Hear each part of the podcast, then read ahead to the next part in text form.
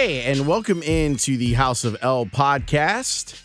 I am your host, Lawrence Holmes, and this is episode 71 of the podcast. I'm very much looking forward to you listening to the conversation with my guest today, Cameron Smith, that took a little bit of a vacation.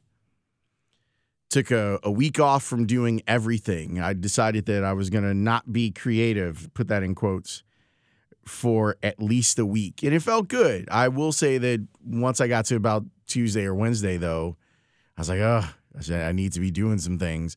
I did jot down some ideas and I'll be able to put some of those ideas into the podcast and onto the radio show. And as we get closer and closer to suit season, aka football season, I'll I'll do some of that stuff in there too. But let me just tell you, I vacations for me are really difficult.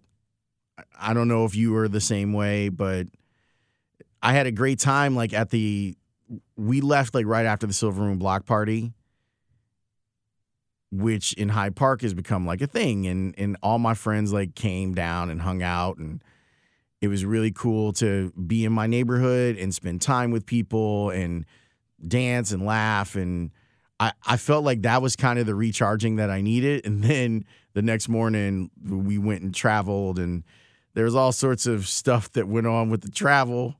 Like I was trying to to get ahead of the game. Like we were traveling first class, and, and it, whether it was to Miami or back from Miami, the, the first class ticket meant nothing. It meant absolutely nothing. To which Panther said, "You know, we should have just flown Southwest. Like we usually fly Southwest, and they don't fly to Miami; they fly to Fort Lauderdale." And she's like, "It would have been worth it." And I'm like, "I think that you're right. I think that you're right about that."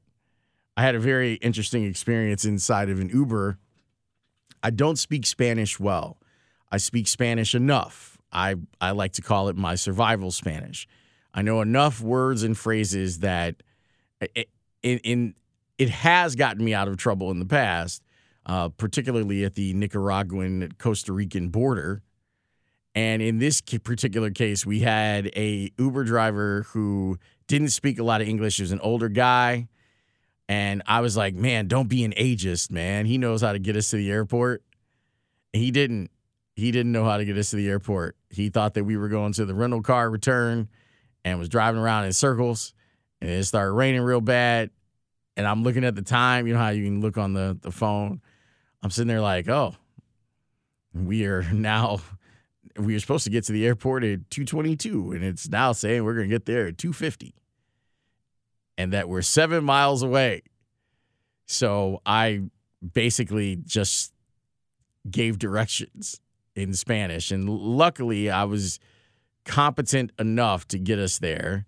And I thank that driver for putting up with my choppy Spanish, but we were trying to go home. There's nothing I wanted, even after four days in Miami, beautiful, sunny South Beach. I just wanted to be on my couch so I got to be on my couch. But I'm back now, and I am back with a, an episode with one of my favorite people in media. Cameron Smith, you've probably seen him on a lot of different places, but maybe didn't know his name. He anchored over at CBS 2 here in Chicago. You've seen him on Comcast 100 doing a lot of the prep games. He now works for MSG. He works for Stadium. He works for Overtime. He has a bunch of jobs. His backstory is really interesting because if if you did grow up in Chicago, Cameron Smith was a really good basketball player. So much so that he ended up having a scholarship and playing down at Southern Illinois University, which is where his broadcasting career kind of began. And we talked about that. I think you're going to love this because there is a basketball story in here that is amazing. There, there is a time in Cameron's life when he played with one of the greatest players in the world, and he found out exactly why that guy is one of the greatest players in the world. So, check it out. We are dropping the episode on, on Cameron's birthday today, which is really great a really heartfelt and fun conversation about the ups and downs of the business and why you should keep grinding. Here's Cameron Smith. Man, where should we start? Okay, um, I got some ideas about where we should start. All right.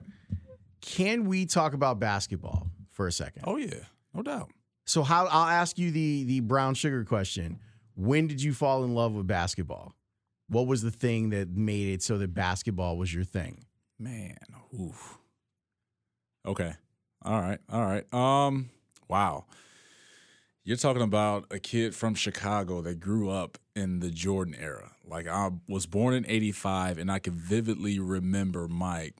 I'm talking 88 dunk contest, him and Dominique, old Chicago Stadium. So that might have been the moment where I fell in love with basketball. Obviously, you know, I'm a kid. I can't do what Mike does. You know, I'm three years old, but I can remember just the atmosphere in our house of my dad watching that, my uncle, everyone, right? So that was like the first introduction for me with basketball. Like I, you know, did the YBL Youth Basketball League in Oak Park. So grew up on the west side of Chicago, but Oak Park was so close to our homes that was like the right spot to go to because my parents wanted to kind of get me a little cultured and be introduced to uh, different races and ethnicities. So they took me and my brother over to Oak Park just to play ball. But I I wanted to be Michael Jordan. Like that was the goal always as a kid coming up in Chicago.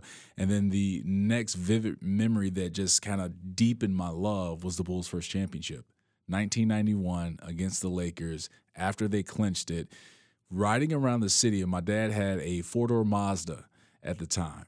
And so my brother and I were taking turns, maybe like at a stoplight or something like that. He had a sunroof on the roof of the car. We would take turns to stand out and put our arms up in the air, watching people just run down the street, people honking horns in their cars, a little looting going on, a little loitering, a lot of that stuff going on because the Bulls just won the first NBA championship in franchise history. So those two moments, the 88 dunk contest and 1991, that NBA Finals championship against the Lakers, those were the two moments where I'm like, look, this is what I want to do.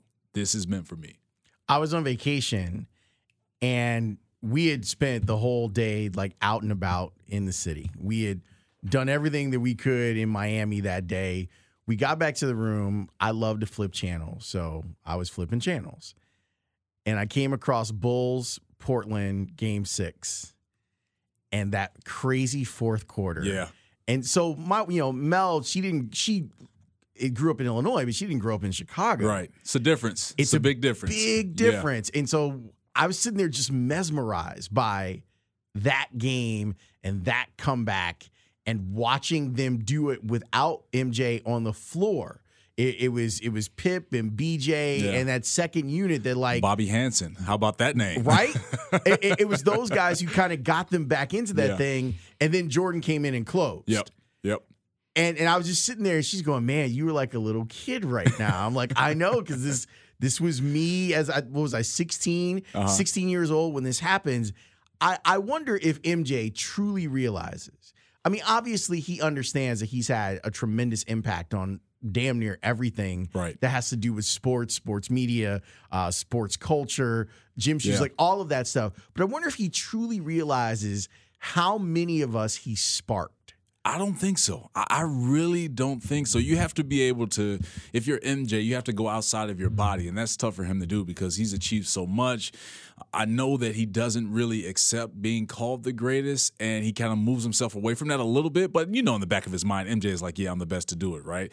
But for me, again, growing up in that era as you did as well, you had a certain respect for even just the number 23. Like I remember in elementary school at Resurrection on the west side where we would have like our fourth or fifth or sixth grade team, and you would see a guy try and reach for number 23. And if you weren't good, You couldn't you, rock you it. couldn't rock 23. Like that was off limits. But even when you would go play a game and you saw someone else with 23 on, it was like, okay, I want to see how good he is because you associate the number 23 with Michael Jordan. And that's just the dynamic that he brought to Chicago where it doesn't even have to be Michael physically that you see, but you see that 2 3, you already know what that represents and the greatness associated with it. I actually had a conversation with our mutual friend Michael Kim. Nice. We were having a conversation about sneaker culture in Chicago. And I guess he wandered into leaders Yeah. because it's not too far from the So stadium. Madison, yeah. yeah, Yep. and and and he was saying how in Chicago the the sneaker culture is all kind of grown out of the Jordan Bulls. Yeah. You know, talking with the guys over at Leaders, that was kind of their their thesis statement is that because of what MJ meant to Bulls fans of a certain age and the black community in particular, Yeah. that it, it kind of grew all this. And that's what I mean. Like, Yeah. does he have a really a, a big understanding that he had an impact on you as someone who would play and then end up being a broadcaster, on someone like me who'd end up being a broadcaster? My first assignment in media when I was working as an intern at Channel 9, I covered the 98 team. You're a lucky man. I, I was Oh. I got in the door at the at the end. Like my internship started in June of 98. Oh man, that's gold right there. So I got to go out and actually like I got to ask a question of Michael Jordan. Like how crazy is that? Like the whole thing is is so bananas to me now. It's so what number did you end up wearing? Well, I had a I had a few different numbers. So I was one of those kids where my dad was a coach in elementary school. So I had an older brother who was four years older than me.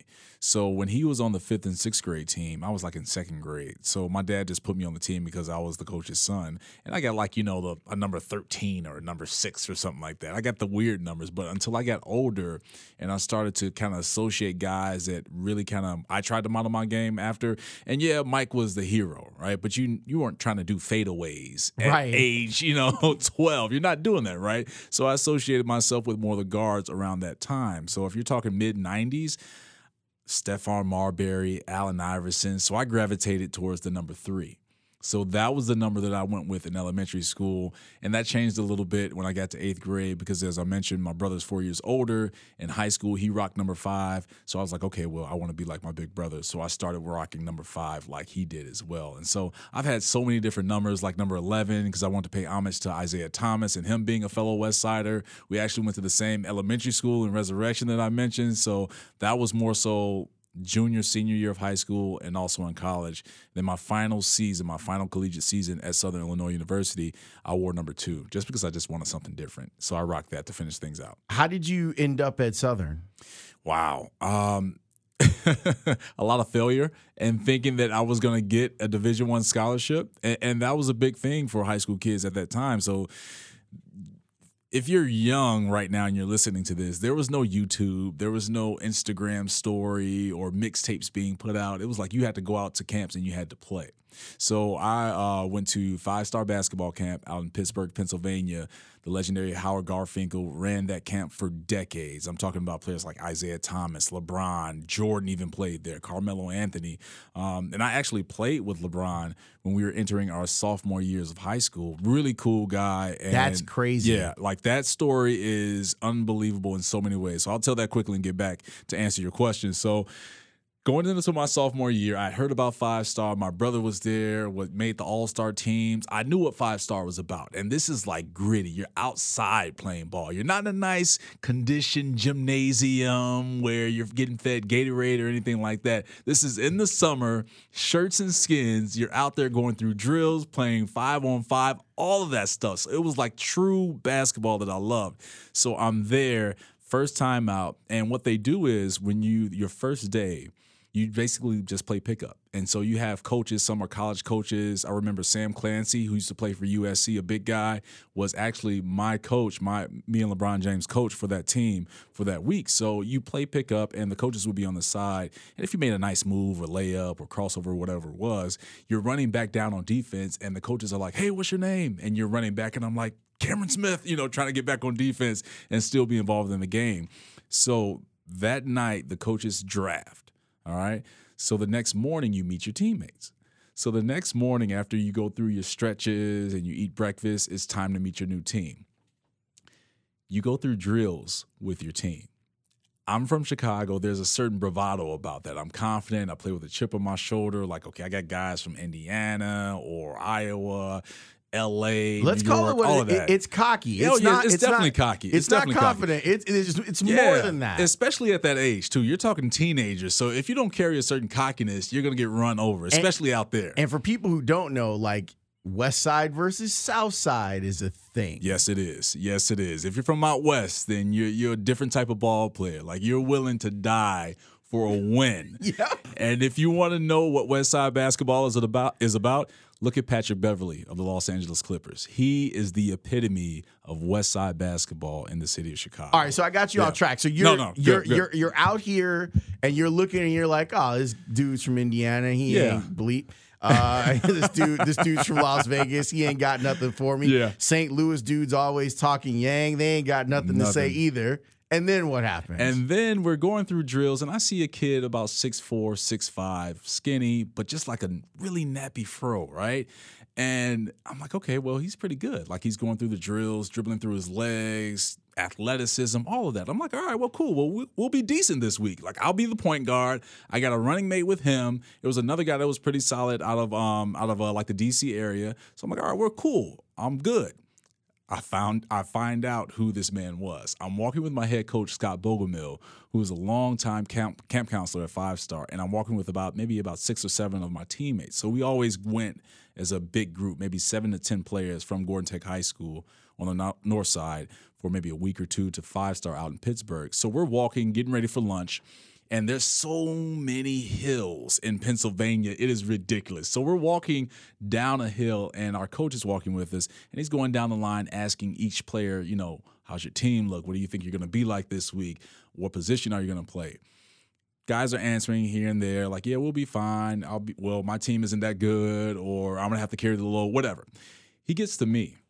And and everyone high school wise, my family, they call me CJ. That's my nickname. So he's like, CJ, how, how's your team look? I'm like, well, we should be fine, coach. You know, I'll be playing point guard, and we got some like some kind of skinny kid. Like he he's pretty good. Um, like a nappy fro. Like he he's pretty he's all right.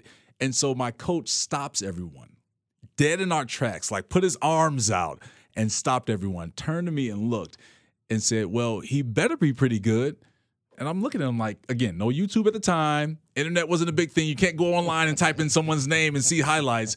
So he looks at me and said, "Well, he pre- he better be pretty good." I'm like, "What are you talking about, coach?" I'm like, "What what's going on?" He's like, "He's the number one player in the country." I'm like, "Okay, well, what's his name?" Again, the Chicago's kicking in. Like, okay, yeah, so what? He's the number one player. That he ain't from Chicago. He ain't from Chicago. Ain't nothing. So he's like, I'm like, "What's his name?" It's like LeBron James. I'm like, "Okay, cool." It didn't register, right? Until later on that day, we played our first game and I saw greatness. And I'm talking again, this is us sophomore, summer of our going into our sophomore year.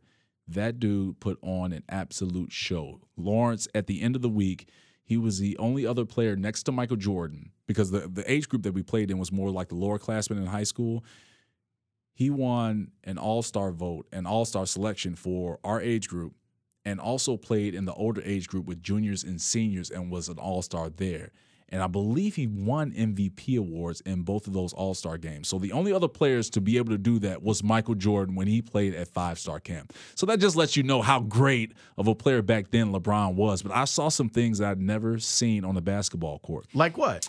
Well, one thing is, well, we're on a fast break. Outdoors, again, gritty. It's hot outside. Most guys kind of quit. They don't want to play hard, whatever it is. This dude was nonstop in energy, right? So again, as I mentioned, six four, athletic. I'm on the break. I throw a lob to him, and the rule on the in the camp is that you can't dunk because in maybe the early '80s there was a guy maybe ranked about you know the number two or three spot in the country. He dunked the ball, but a guy bridged him fell on his back and became paralyzed for the rest of his life. So they outlawed dunking at five star. You couldn't dunk. You did that, you got a tech, or you had to sit out for the next game. We're on the break.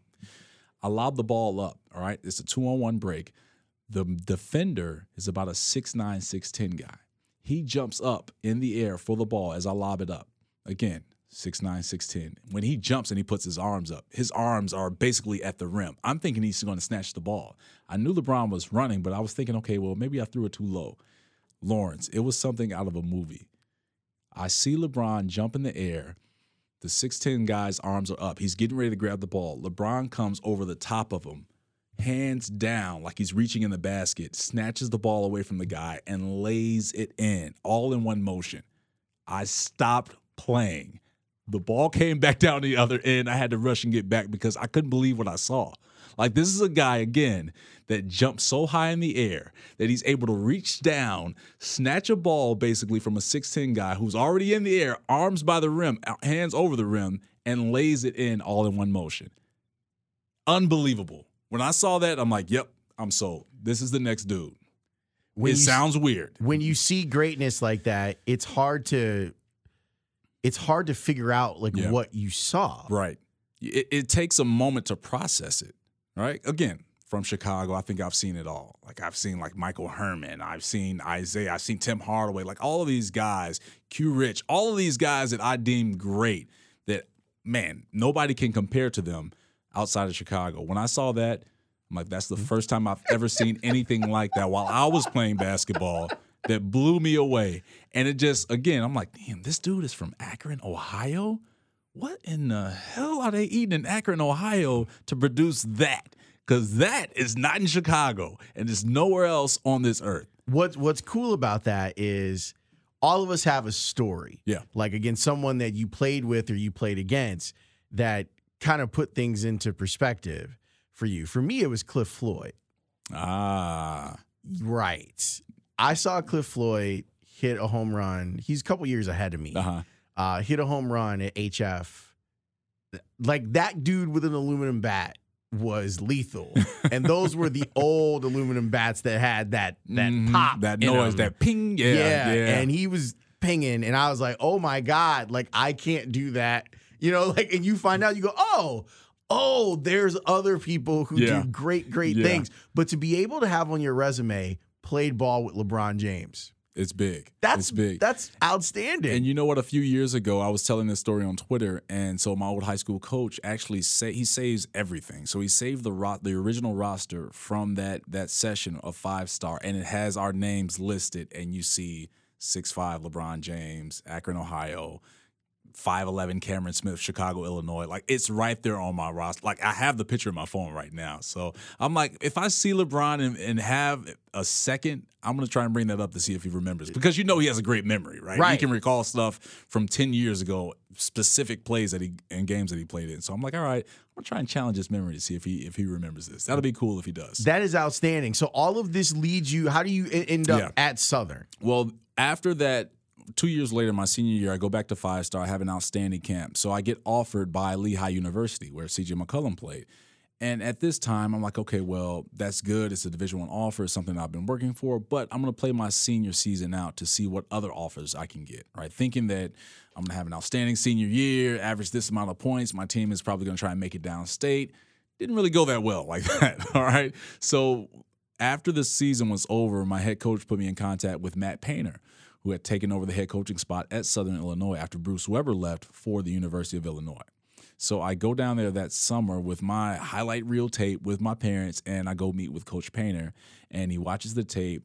Uh, allows me to kind of see a workout with the team that summer and says, Well, if you are able to hang with these guys, I'll, I'll allow you a, ro- a roster spot as a walk on. I'm like, All right, cool. I'm no stranger to hard work.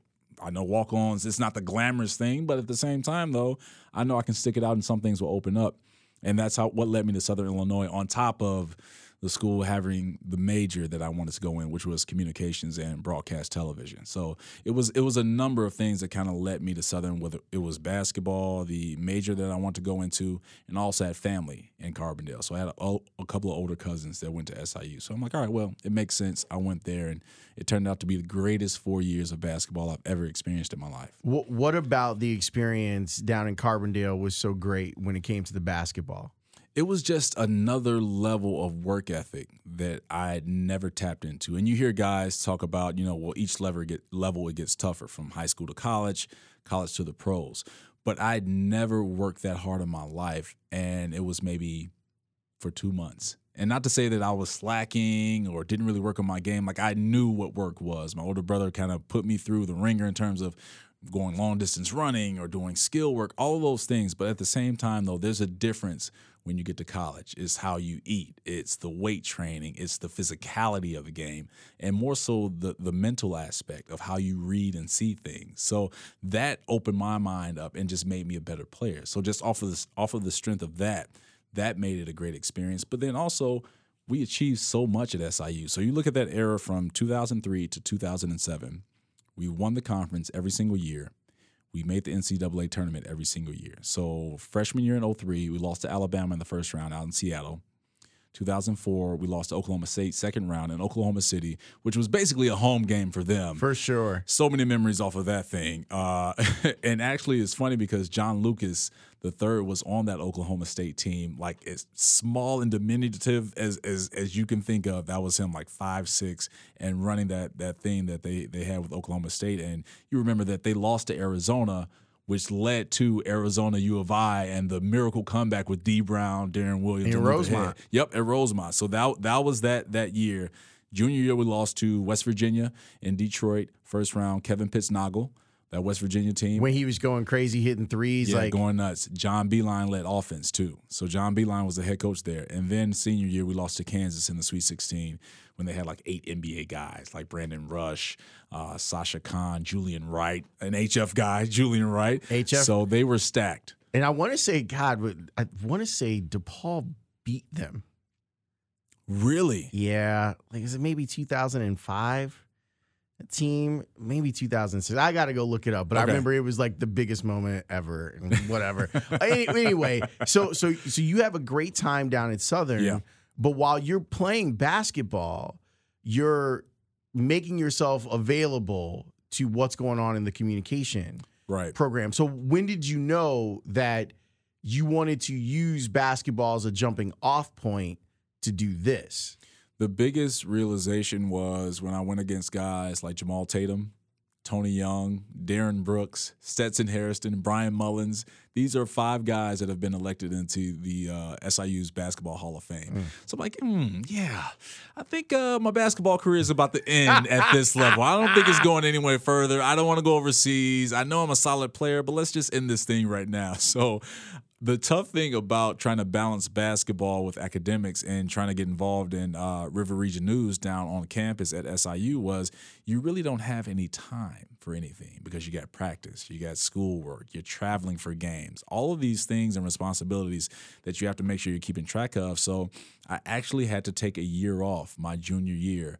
at SIU to focus on just getting into River Region News down there so I can do some news stories and have some kind of reel. So when I graduated, I had something to show if I went to a station uh, and said, hey, can you hire me? Okay, here's my reel if you want to see something. So I took that junior year off, and thankfully, uh, the head coach at the time, Chris Lowery, who's a, one of the best coaches I've ever had in my life, he's an assistant with Kansas, Kansas State now with Bruce Weber, understood what I was trying to do. And we had a conversation, and he put it as, as point blank as possible said, Hey, you're basically not going to play.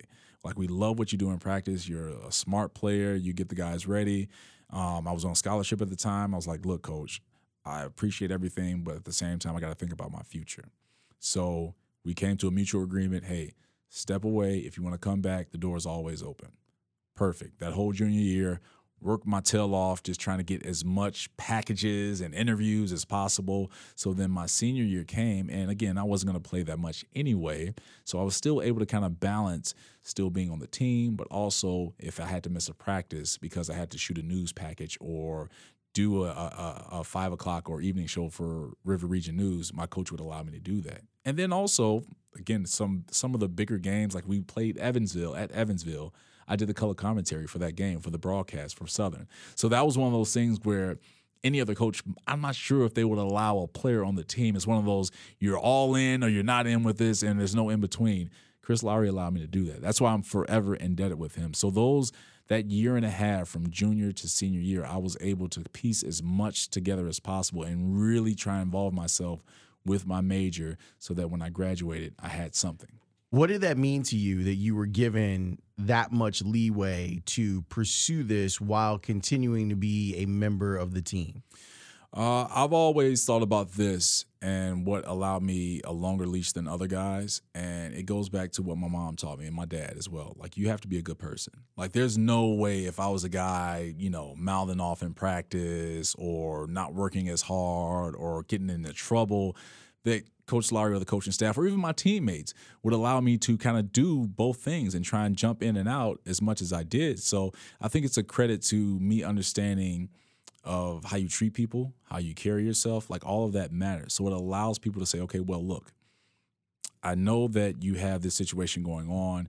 Normally we don't do this, but since you're a good guy and you're a great credit to the program, we'll allow you to do it. And at the end of the day, if it becomes a success, it makes us look good, right? So that's always a great thing as well. So those are the things that played in my head that made me realize that hey, this is why I have this privilege to balance both. Now, best believe if I start to slack off academically or in practice or whatever it was, then nope, you got to choose. It's one or the other. So I understood that even um, as a as a junior and a senior in college. You've carried that approach of just being a good person into the professional ranks. I appreciate that, El. Thank you. And it's not easy. I mean, this is a cutthroat business where a lot of times it's the squeaky wheel or the person who has the oversized personality that ends up getting ahead. Yeah.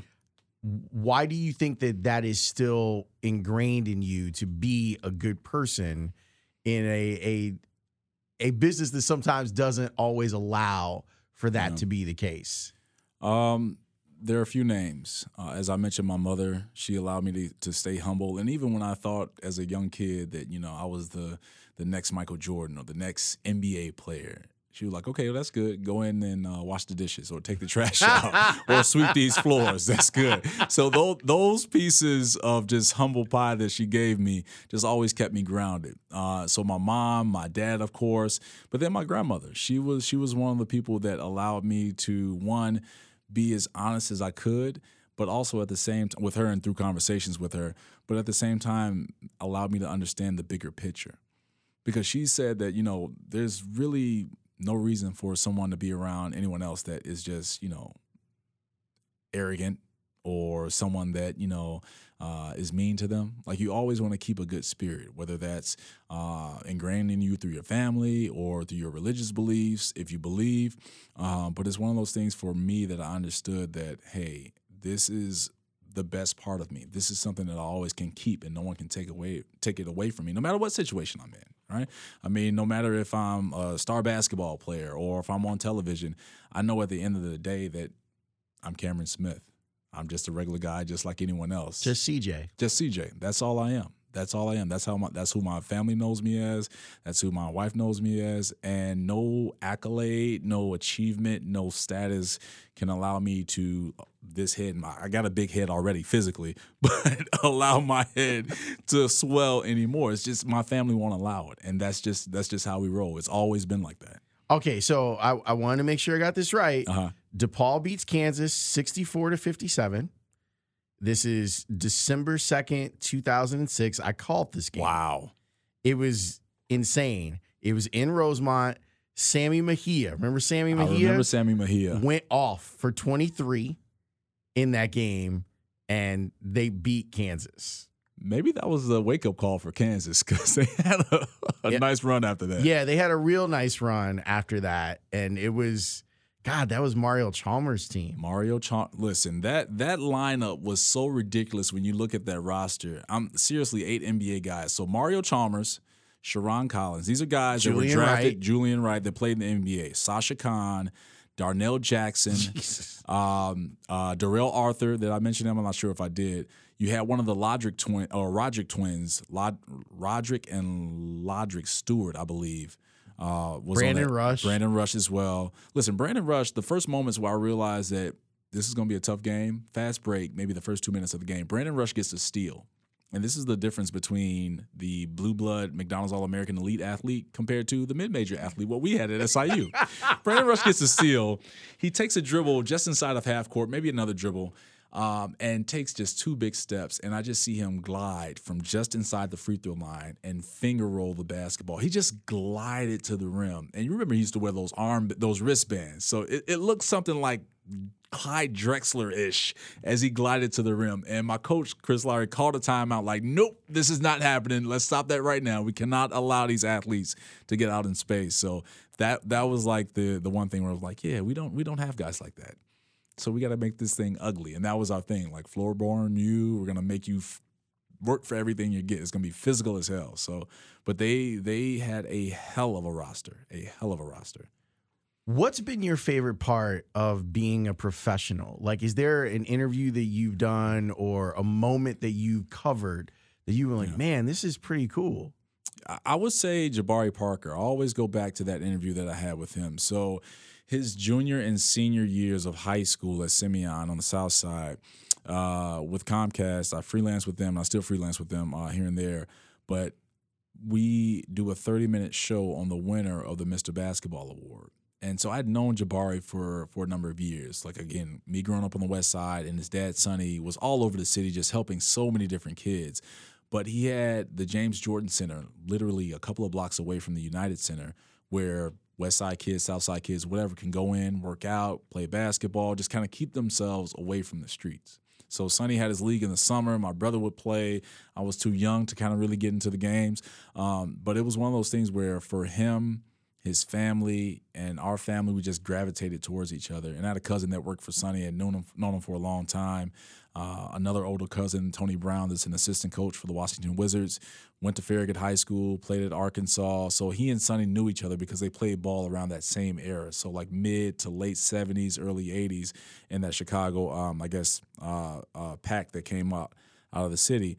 But Jabari was like the chubby kid that you had to kind of like force off of the court. I remember he would get in the way of games. Like he would run on the court just so he can go shoot, and the refs would have to stop the game because this little chubby kid is running the court again. Like nobody's gonna say anything because it's Sonny's son, and you know, oh, that's you know, he has a love for the game, but still, he just had a liking to it. So I already had that a relationship.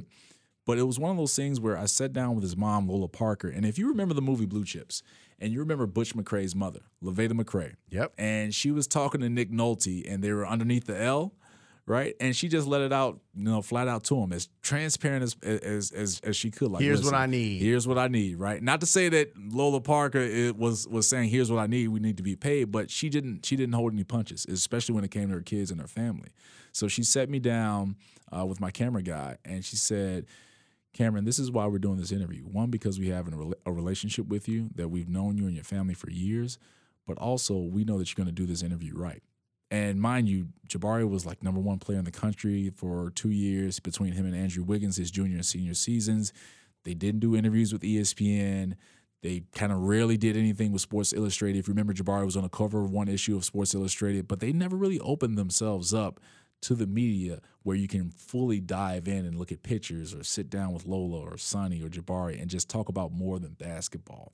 And that's why that interview was so memorable because we went off into subjects that didn't revolve around the game. We hmm. talked about his religion and his family being Mormons. We talked about his focus on academics. And he always said that I don't want to be remembered as a basketball player. I want to be remembered as Jabari Parker, the person. Now, this is the number one player in the country, probably the world, saying that, yeah, basketball is cool, it's what I do, but it's not who I am. So those things stick out in my mind. I'm looking at him, I'm like, man, this kid's 17, and I'm probably, what, 26 probably at the time 27 i'm like man i need to get my stuff together man i gotta change my thinking this kid is more mature than i am and you just see how he lives his life now like he's big into the 60s and listening to sam cooke and riding his old school cars. But that's always been him. He's just always been an old soul that thinks outside of the box. And that's why it's it's, it's my my my most memorable interview and the time where i said I'm glad that I'm I'm a professional and I can tell this story the right way. So it just kept me, it gave me more motivation to go out and seek more stories like that, to talk about kids from backgrounds that, okay, well, you see, because he's a good basketball player, that's all he is. No, it's a lot more underneath the surface that makes that player who he is or that athlete who or she is, which is great. I love telling those stories. You've made a name in prep sports uh, in the area. What's your advice to someone who is covering preps on how to do it the right way? Stay true to who you are, man. Don't try and be someone that you're not. And also just trying to keep that genuine attitude. So I'll start off by saying by staying true to who you are because you can get easily influenced by saying, okay, well, this is what works and this is the hot thing. So let me start doing that. What I tried to do with my early years, especially when it came to uh, color commentary, was making sure that one, I knew the game. I knew that I can break things down, but at the same time, I wasn't kind of like the robot where, okay, that was a good pass down to the post and that was a good two-handed dunk or you know layup. No, I want to have fun with it. Like I, I want to talk to those kids that are watching the game and and and un- have them understand of why that pass to the post worked because of how the kid worked the angles or found a nice spot to get it to the big guy down low. And then I'll throw my own little youthful energy into it, you know, whether it's, you know, uh, it, he's in his bag right now. You know, if a guy goes off for like six straight points, or you know, he this is a guy that you know is flamethrowing from the arc if he knocks down consecutive three pointers. So I like to try and keep that aspect within my calls to make sure that hey, yeah, you might see me and like okay, he's a little bit older, but at the same time, I'm still young at heart because people will look at you know anyone in their 30s and like, oh man, you're old, like you don't know what you're talking about chill out. When you get 30, you understand. So that would be my advice for those starting fresh out into the game is to understand who you are and really look yourself in, in, the mirror and find what you do best and stick to that. Just work on it, work on it, work on it. Like it took me years to really feel comfortable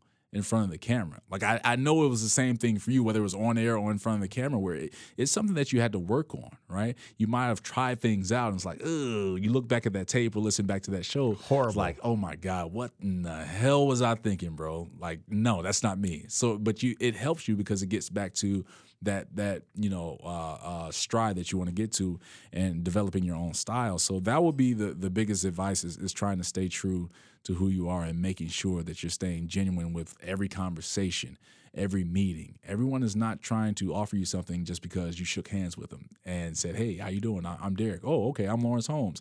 How can I connect with you? How can I work with you?" It doesn't work like that.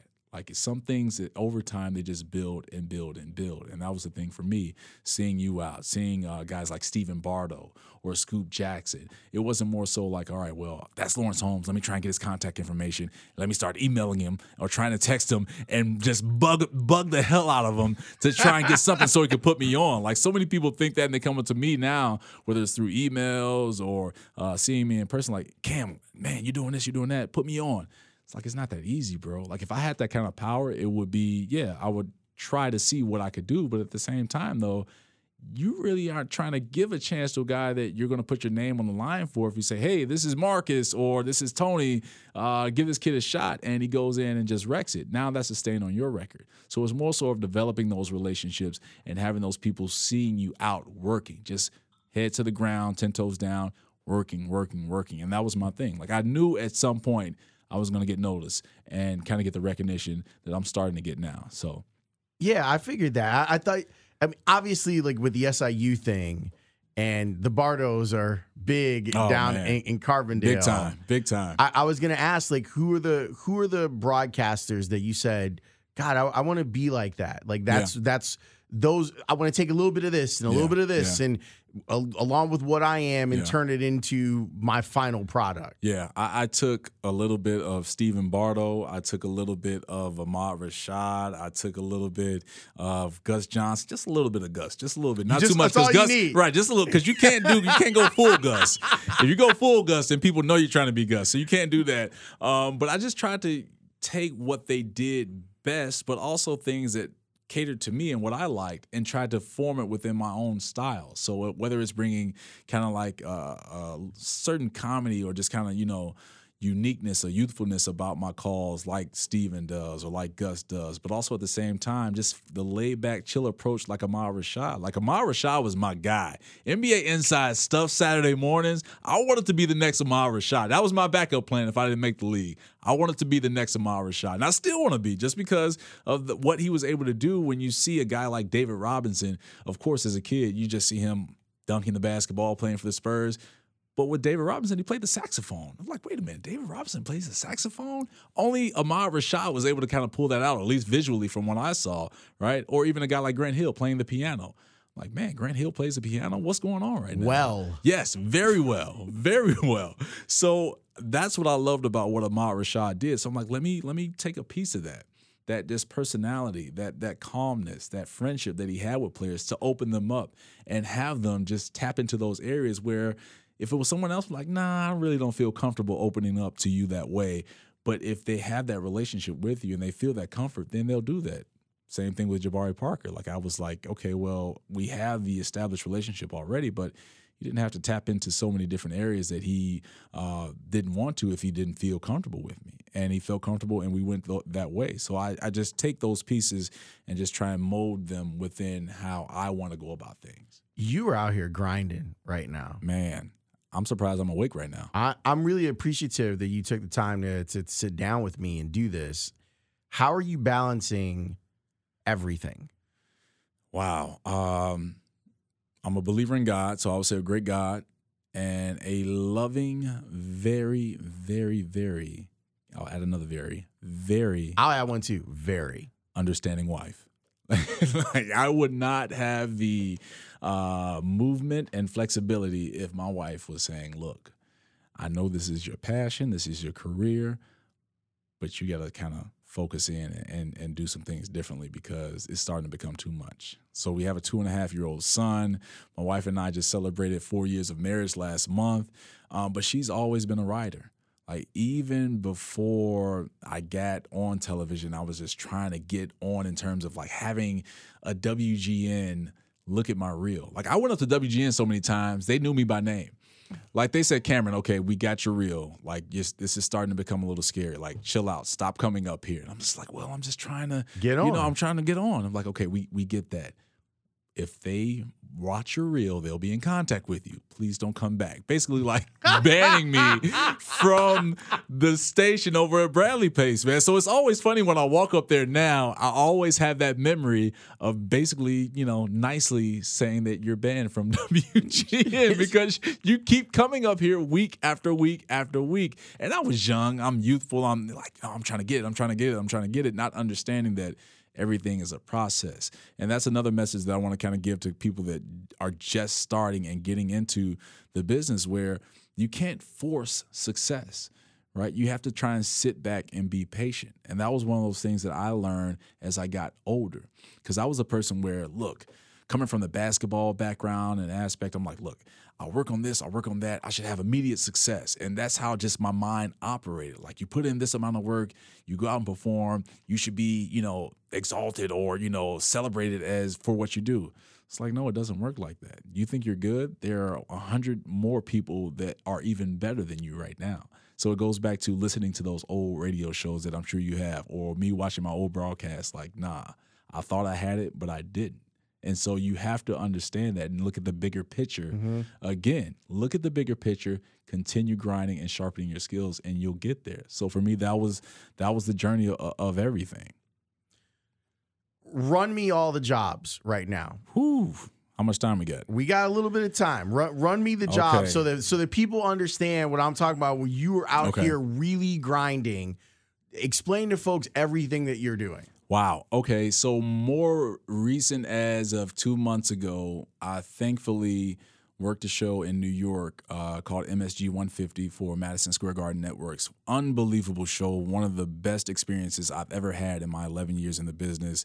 Uh, Bill Pidto, longtime ESPN anchor, was the host. Uh, my homegirl Monica McNutt, who works out of DC, she calls a lot of Fox Sports women's college basketball.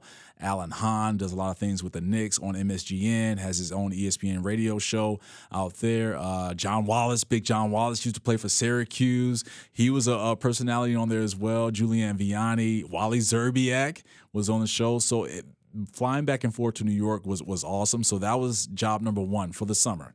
And most of the time, my summer is a little bit down. It's a little bit slower because the majority of my freelance work comes from Comcast. And Comcast does a lot of high school sports. So when high school's not in season or it's the summertime and school's out, it kind of dries up unless you're going to do a feature with a, maybe a hometown guy that's throwing a, a camp, you know, basketball, football, whatever. So Madison Square Garden Networks, overtime in New York, all right? Freelancing for Comcast, that's three. We're three Thankfully, an outstanding star, Afia Wuzu, over at the Jam, has allowed me to come in and do some guest co-hosting, and I love it over there. It's so much fun. So that's freelance gig number four. Yeah. All right. Thankfully, Stadium Network over at the United Center, where you're at, uh, brought me in doing an NBA show with Amina Smith and Shams Charania, love it and doing game time in America with working Dave with Ross. two stars over there. Yes, it's I mean iron sharpens irons iron, and I know you believe that. So that's what I'm at right now. So that's that's number five. On top of that. On top of that, because I mentioned my summers are usually slow before like the whole MSG New York thing worked out and stadium worked out and and the jam, I would do after school matters teaching in the summer for high school students, and also during the school year uh, for True Star magazine. And I would teach students about journalism, how to write, how to interview, uh, certain uh, career readiness skills that will prepare them, you know, if they want to just kind of get a job at McDonald's, or also if they really had a passion for journalism and media. So I would teach them that in the summer months or during the school year. And then this is, I think we're going to be at number seven after this one, is uh, the Illinois Media School. So I'm a, I teach over at the Illinois Media School a few days out of the week. I haven't been there as much as possible just because my schedule has been too crazy to balance.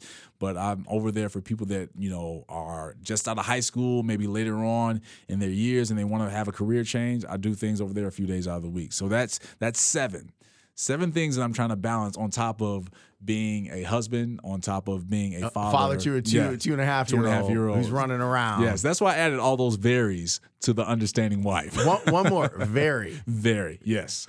so so of, of all these things, I remember we sat down and we had breakfast, and I was trying to tell you, I was like, it's coming. Like, it's coming. yeah.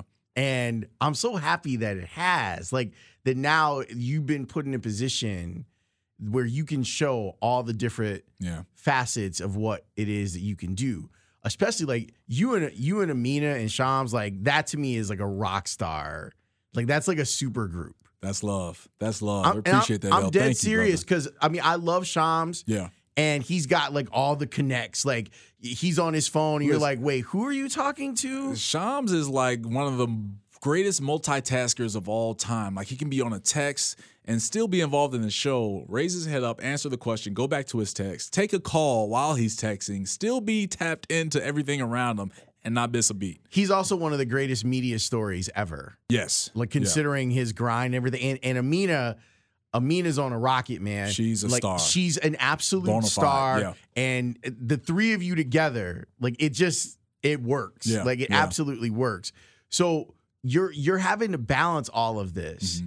How? How in the world are you balancing all of these different jobs, still being a great husband, still Yeah. being a great father? it's going back to just who I am as a person. I, I try to make sure that I'm as genuine and honest as possible, but also letting everyone know what I have going on, right? Again, it goes back to me trying to balance basketball and getting involved with River Region News down in Carbondale. Like that doesn't happen if I'm just, uh, you know, a lazy dude or didn't care, whatever it is. Like people pick up on energy. And I feel, and this is what I've heard of people letting me know, like, yo, you're a good dude. Like, so, I mean, if you have some things going on and you can't make it here or make it there, we understand. It's all right because we know that you're not stringing us along. And I always just pride myself on just being as forward and uh, and honest as possible, but also at the same time putting out good work.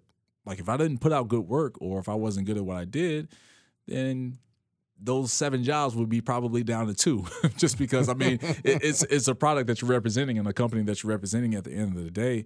Um, but I, I'm I'm thankful, man. I'm really really thankful because uh, just a little quick. I mean, I'm not gonna say quick story because I can't you know minimize her like this, but uh, my family had a, a tough loss this past December uh, with my grandmother. She passed away, and you know, super old school. Pray for all of her children, her seven grandchildren, just the rock of our family. Like our, our her house was my grandparents' house was like you remember the movie Soul Food? Yeah. like that was our house or her, their house every Sunday. Like we come over there, eat, laugh, joke around after coming from church, all of those things, and. I, I had these I had these conversations with her where she would just like you would say, like it's coming. Just just hold on. And she'd give me the grandma spiel, like, hold on, baby, it's coming. Just keep working. I know you've been trying, but it's gonna be there. And she passed away uh, right before her 85th birthday in mid December or early December, I'm sorry, December 10th. And for some reason, I mean, you you go through the grief process and I'm still going through it. But when January 1st, 2019 hit, things just took off. And I can't explain it. I can, you know, try and big myself up and stick my chest out and say, oh, yeah, this is coming from me putting in the work and grinding this, that, and the third.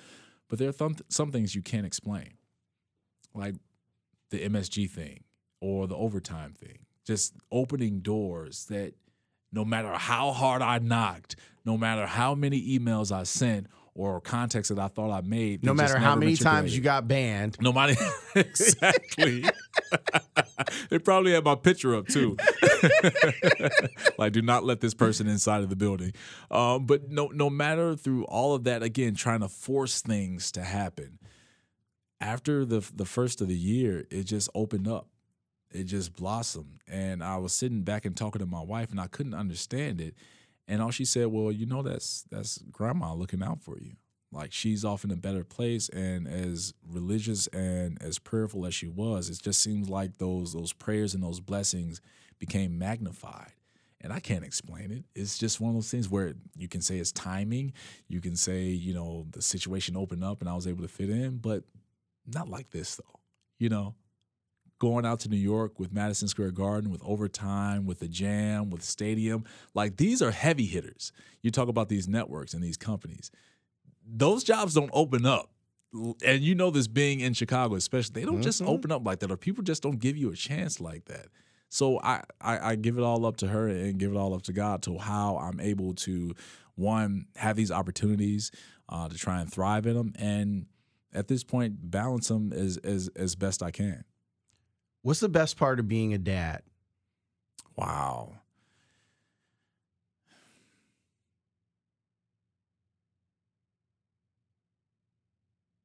You gotta give me a second, man. You just hit me because before I came here, um, you know, I always kiss my my wife goodbye if I have to go work or, excuse me.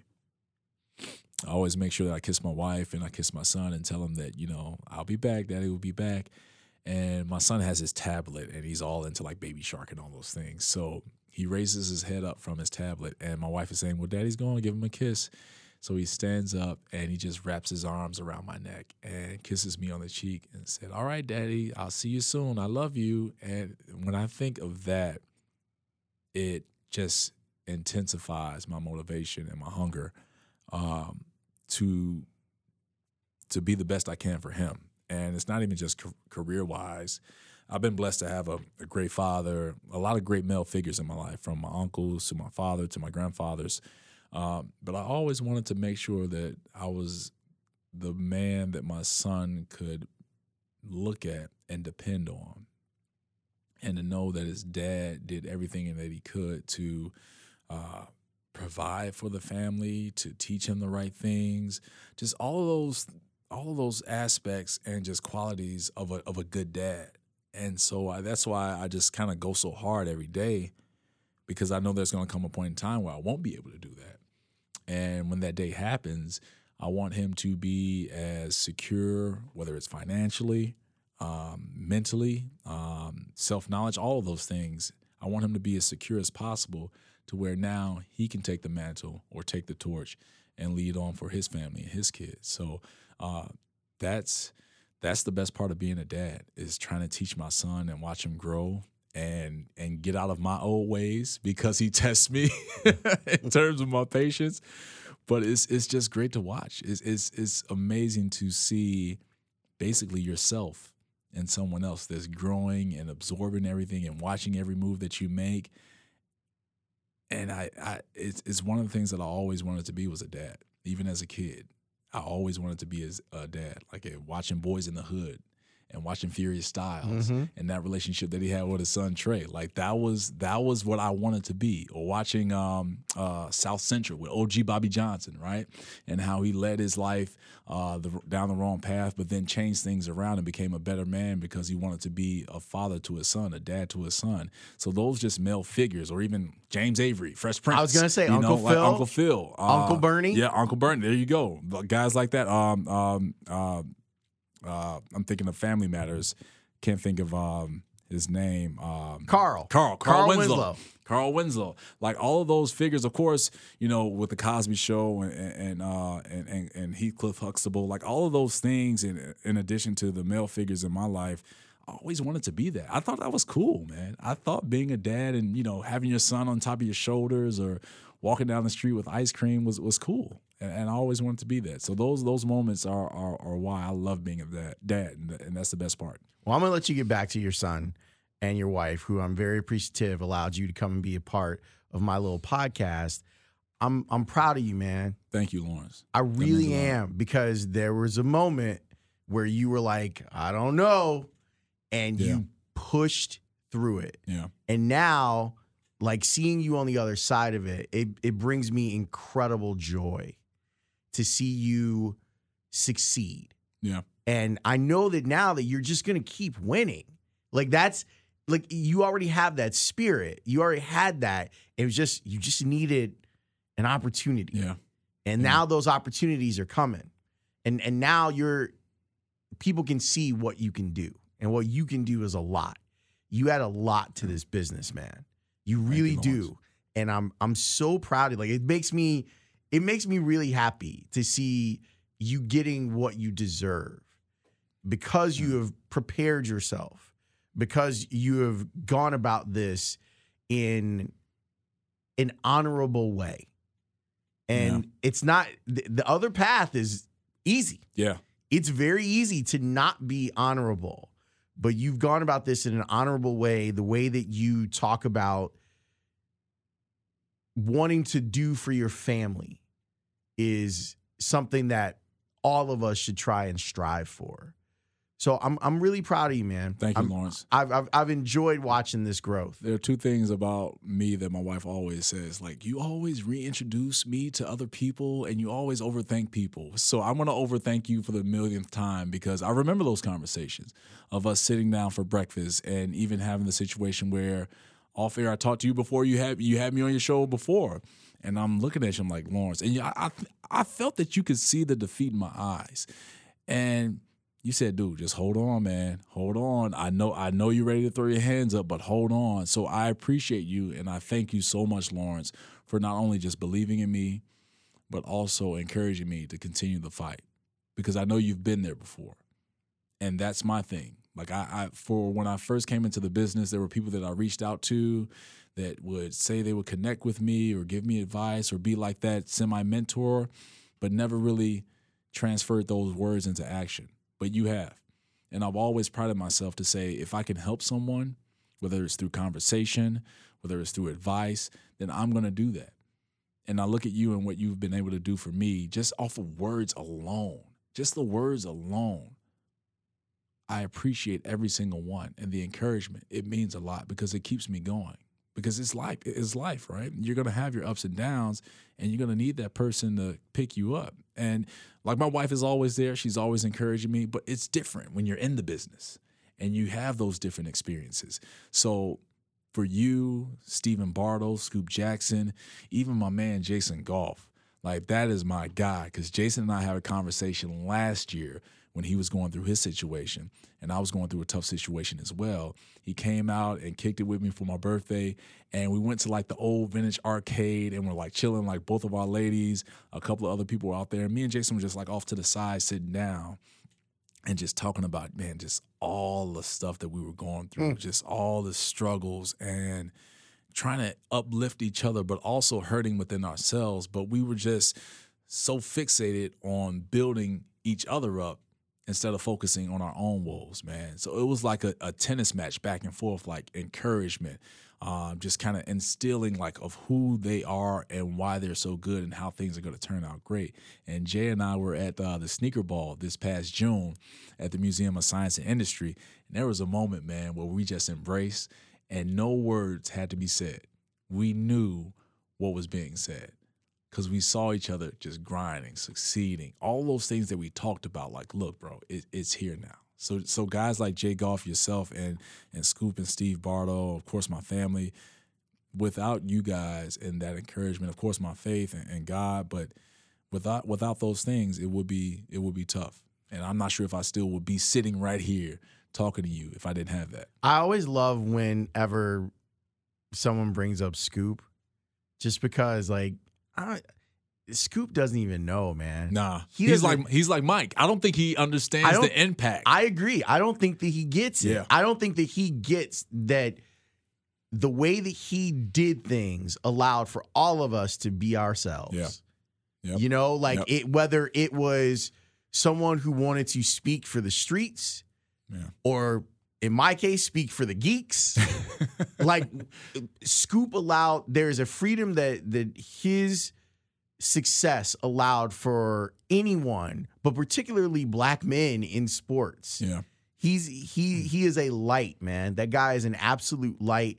Whenever I see him, I just get so happy Yeah. because he'll be like, "Hey, I was listening," and I'm like, "Really?" like, that's the ultimate that's the ultimate nod right there when scoop says hey i was listening or i saw you on here i'm like you were watching tell me more i'm like the the uh, "Tell me more, Yoda." right. I, I would like to know more, Scoop Yoda. all right show us the way please continue do not stop Well, congrats, man. thank you lawrence i appreciate it I, I, I, big things are even like I, I can see it, and big things are coming, and you were on the forefront of it. So thanks Thank for doing this. appreciate you l thank you for having me man I hope you enjoyed that conversation. I, I, I love Cam Smith, man. He's a good dude, and there's there's nothing but success in his path because of the person that he is and the way that he goes about doing his business. So he's one of those guys keep an eye on. And, and that show that he's on with Shams and and Amina, those those three are are a, a pretty special trio. So I hope you enjoyed it. Time for a little bit of mail. I know it's been a while, and if you would like to email the podcast, you can. House of L podcast at gmail.com. I'll say it again for those in the back. House of L podcast at gmail.com. This from Matthew. Lawrence, I'm starting a podcast. My friend and I have recorded our first episode. We are looking for some intro and outro music. I believe you mentioned your brother did yours. Actually, that's not true. My nephew did mine. Can you put me in touch with him? It would be appreciated. I can't wait to get this thing out there. We talk about all things pop culture with a little philosophy mixed in. I hope you were able to get, I hope to be able to get you as a listener. Thanks, Matt. Yeah, Matt, my nephew Justin uh, does, he created the the music for House of L. And we used to use a lot of his stuff too on the radio show. But he created this and I, he gave me a bunch of different tracks and I like this one. This one feels very powerful. So I I plan to use it pretty much forever. I paid him for it. So guess what? You're gonna have to pay him for it too. He didn't just give it to me because I'm his favorite uncle. I'm his only uncle. But I paid him for it. So expect there to be a price for that excellence. But he will get it, he will give you options and he's got all sorts of stuff. This one from Tim. Lawrence, Love the show. Every time I try to listen to the AB episode, I get a playback error. Huh. It happened with other episodes, but it's always been fixed in a few days. It's going on several weeks now. I need to get my AB fixed. All right, I'll look into that. I didn't know that there was an error, so I appreciate Tim uh, alerting me to that. Um, even on on Apple, Stitcher, on Libsyn itself, I will I will listen back and see if that's that's something that I can fix. This from Dan. Hey Lawrence, good morning. I enjoyed your podcast. Let me get that right. I enjoyed your work for a long time and enjoy the podcast even more. I'm a teacher by day, so I've been catching up on your past podcasts this summer on my daily walks.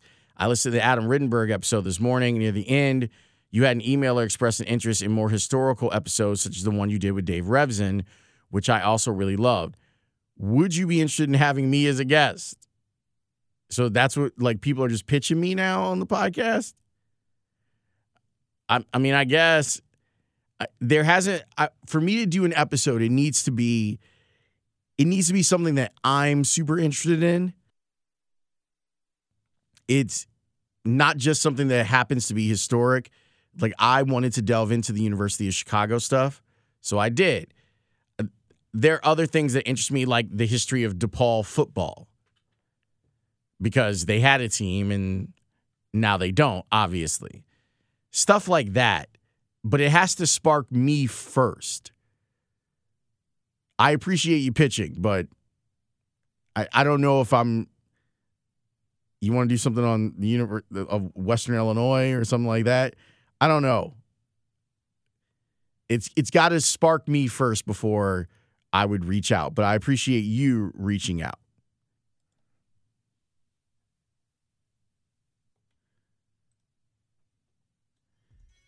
So that'll do it. I appreciate the emails. If you want to email the podcast, House of L podcast at gmail.com is the way you can do it. I think that there's going to be an uptick in the episodes over the next few weeks.